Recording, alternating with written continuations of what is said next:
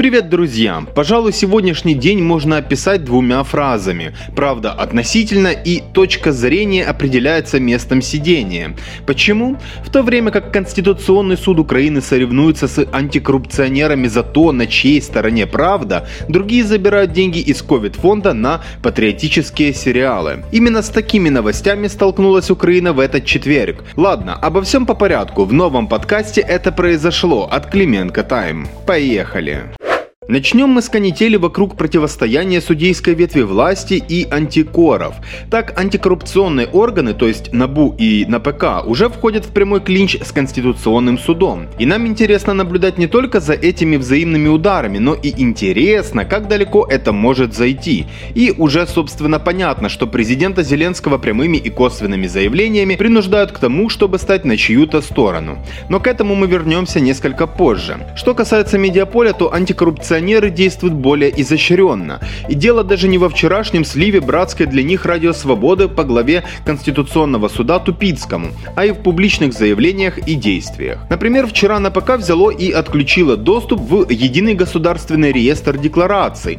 Доступ к реестру недоступен с 19.00. Сделано это акцентированно, как раз во исполнение решения КСУ, а глава ведомства Александр Новиков при этом заявил, что закрытие реестра является сокрушительным поражением антикоррупционной конституционной реформы в Украине. Дескать, государственные органы и общественность больше не имеют открытого круглосуточного доступа к электронным декларациям чиновников, а НПК прекращает их проверку, хранение и обнародование. Конституционный суд между тем заявил о многомесячном давлении со стороны НПК и НАБУ. Обращение было направлено к президенту, главе Верховной Рады и премьер-министру. Кто в этой истории выглядит графом Монте-Кристо, а кто пидасом, понятно. Да и история, которую закрутил Конституционный суд, ему чести не делает. Понятно, что наши антикоррупционеры не столько госорганы, сколько агенты Запада, но не бороться же с ними, стреляя в ногу антикоррупционным инициативам как таковым. Есть и весьма неплохие вещи, давайте будем честными. Ну а сегодня пресс-служба на ПК заявила, что решение КСУ еще и заблокировало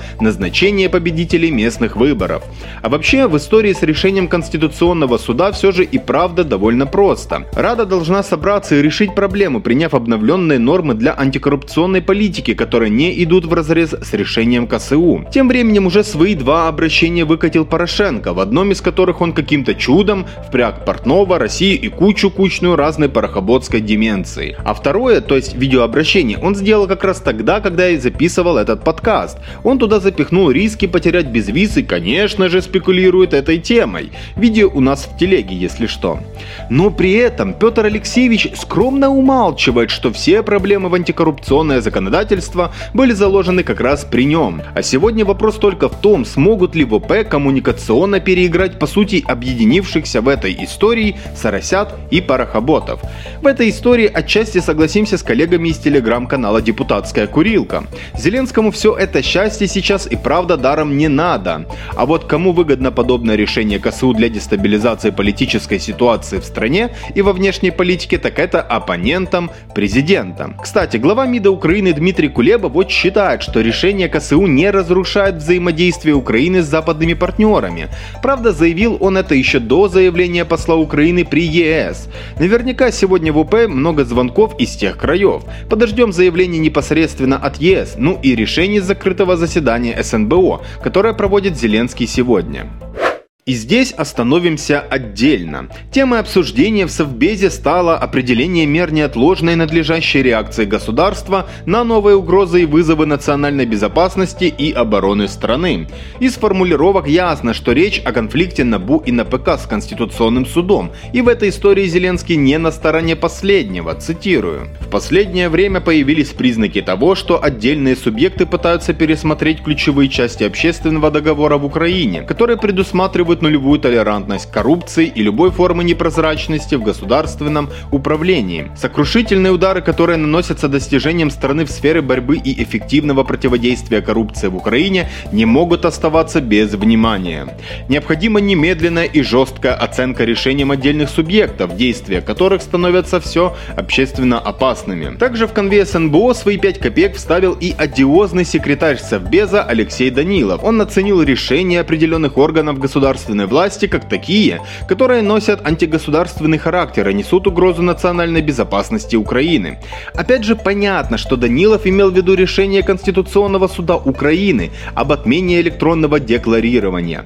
Но зная Данилова и чью он линию гнет, все становится на свои места. Вообще, самое интересное во всей этой истории, что людям на нее плевать. Вот реально, ни интересов Google, ни особо просмотров этих новостей, ничего. А помнится, какой запрос у людей был на борьбу с коррупцией. Видимо, не такой они себе ее представляли, и плевать всем на всех. Давайте будем честными. Если бы все работало, то Порошенко уже чалился на тюремной пальме, а не на Мальдивской. В итоге, эта борьба никому не нужна в Украине. Даже Западу она нужна не более чем инструмент давления и управления. Поэтому точка зрения определяется местом сидения. Театр кривых зеркал, ей-богу. Если вы думали, что на этом все, то вы ошибались. Как и обещал, возвращаюсь к теме без виза. Спойлер, он пока что не отменяется. Ну короче, СМИ из пула западных агентов сегодня пишут, что якобы в ЕС замахнулись на святую корову и заявили, что настолько обеспокоены решениями Конституционного суда Украины о деятельности антикоррупционных органов, что готовы временно приостановить без виз. Но об этом говорится только в письме посла Украины при ЕС Николая Тачицкого, вице-премьеру по вопросам евроинтеграции интеграции Ольги Стефанишиной. Так что ЕС пока ничего не заявлял и это манипуляция. Сама Стефанишина сказала, что на самом деле вчерашнее решение КСУ без визу не угрожает. Также в ее постике еще есть размышления по решению КСУ, по необходимости судебной реформы и так далее. Но у нас другой вопрос. По идее, Тачинский и Стефанишина в этой истории должны действовать слаженно, как одна команда. Если какие-то недовольства со стороны ЕС и есть, отработать эту проблему в интересах страны страны. Вместо этого имеем слив письма Тачинского на СМИ западных агентов вроде «Украинской правды» и «Нового времени» и необходимость для Стефанишиной отработать антикриз. Тем временем темник ЕС может лишить Украину без визы уже уверенно пошел по ресурсам парохоботов и других прозападных СМИ. И также мы согласимся с коллегами из телеграм-канала «Крокодил», что скоро стоит ждать митингов парохоботов, разных демсакир под офисом президента на эту тему. Даже некоторые еврооптимисты-праволибералы непрозрачно намекают намекают на митинг, а это значит, что скоро вся эта братья сольется в едином порыве и двинется под Конституционный суд и офис президента. По нашей же оценке вся эта тема на сейчас высосана из пальца, никакой угрозы лишения безвиза пока нет, да и нельзя само гипотетическое лишение безвиза назвать какой-то страшной трагедией для страны, где только треть украинцев в принципе ездит время от времени за границу. И то в первую очередь не в ЕС, а в Египет и Турцию, чтобы покоптиться на солнце и вкусить все прелести all-inclusive инклюзива.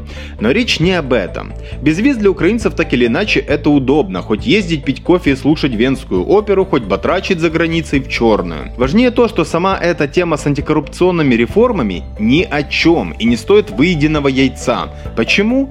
Нет, ну с одной стороны декларации важны и нужны, как минимум журналистам и блогерам, но с другой стороны по факту НАБУ и НПК это фуфло, а не борцы с коррупцией. Вот знаете такое околомедицинское слово фуфломицин?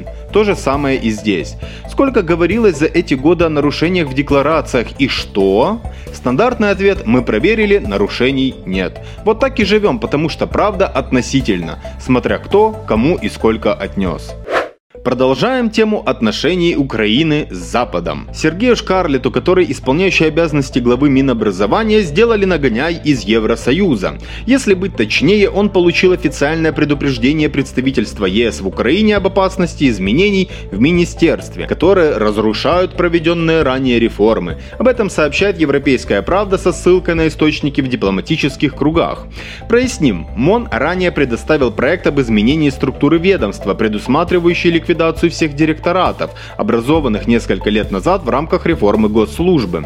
А финансировал эту идею как раз таки ЕС. В свою очередь МОН был пилотным министерством, которое получило западные гранты на реформы. Цена вопроса 200 миллионов евро. Ну и сообщается, что предложенные Шкарлетом изменения нарушают обязательства Украины перед западными партнерами. Более того, идут в разрез с условиями предоставления макрофинансовой помощи от ЕС. Короче говоря, ЕС считает важным сохранение реформы, в частности сохранение шести директоратов МОН, образованных в рамках финансируемой ЕС инициативы. Так что, получается, западные партнеры шантажируют нас из-за того, что МОН не хочет идти на поводу? Безотносительно к фигуре Шкарлета и его действий, с учетом всех прошлых заслуг этих самых партнеров, было бы правильно их послать туда, куда посылал Запад персонаж Голобородько. Просто потому, что сложно представить себе благие намерения в вопросе нашего образования у тех, кто заинтересован в Украине только как в сырьевом придатке и источнике дешевой рабочей силы. А, еще как в кредитуемом и не вылезающем из долгов соседе, на котором можно зарабатывать. Ну и к теме коронавируса и денег. Куда без этого? После заявления главы ОП Ермака и главы Укравтодора Кубракова о том, что никакого ковид-фонда не существует, теперь стало понятно, что это не только антикриз по использованию денег фонда на дороге, а и своеобразный публичный старт на расходование средств фонда на вещи, которые даже отдаленно нельзя притянуть к борьбе с ковид. И вот министр культуры и информполитики Ткаченко похвастался тем, что вчера Кабмин поддержал постановление постановление о создании патриотичных сериалов. Да, за деньги этого спецфонда. Пресс-служба Минкульта выкатывает следующее. 28 октября 2020 года Кабмин одобрил проект постановления о внесении изменений в пункт 9 порядка использования средств для осуществления некоторых мероприятий, направленных на предотвращение возникновения и распространения, локализацию и ликвидацию вспышек, эпидемий и пандемий острой респираторной болезни COVID-19, вызванной коронавирусом SARS-CoV-2. И дополняет, что документ в частности позволяет использовать бюджетные средства на покрытие расходов на реализацию отдельных периодов производства телевизионных сериалов патриотического направления. Это позволит более эффективно использовать 100 миллионов гривен, выделенных на создание этого общественно значимого аудиовизуального контента и поддержку киноотрасли в условиях коронакризиса. Ну короче, глава Минкульта Ткаченко подтверждает, что на эти цели будет выделено 100 миллионов гривен гривен, чтобы провести конкурс на производство патриотического кино. Он отмечает, что эти средства были запланированы еще летом. По его словам, этот шаг предусматривает упрощение работы телевизионщиков за счет госфинансирования. Читать денег налогоплательщиков. Непосредственное обеспечение их этой работой и, конечно же, развитие отечественного продукта про украинские нарративы. Просто для понимания. На нашей памяти нет ну ни одного патриотичного кино, начиная с 2014 года, года, которая бы приносила прибыль или даже выходила в ноль. А это говорит не только о маленьких сборах, но и о малом спросе на продукт. Если простым языком, никому не нужно это ваше патриотическое кино в его нынешнем качестве. Никому, кроме тех, кто на этих проектах пилит бабки и пытается продвинуть в киноиндустрии нужных людей, конечно же. Лично я, как рабочий человек, хотел бы на досуге посмотреть какое-то лайтовое, ненавязчивое кино, а на выходных что-то философское, типа черного зеркала кстати, и вам советую. И в моем графике явно нет места для патриотичных сериалов с плохой актерской игрой. В общем, Дерибан Коронафонда, который и не Коронафонд теперь вовсе, к концу года чувствуем пойдет активней, а люди дальше будут умирать от нехватки мест в реанимациях. Подумаешь, нет полного обеспечения коек больных COVID кислородом, и эта цифра даже на уровне 80% планируется только к концу года, когда еще ноябрь не наступил. Подождут на том свете. В общем, вот такие вот новости. Чтобы не упустить ничего важного, подпишитесь на наш Telegram, YouTube и уже добавляйте в закладки наш сайт. Тогда вы точно ничего не пропустите. Желаю вам хорошей грядущей пятницы, мира над головой и здоровья. Встретимся завтра. Жму руку, обнимаю.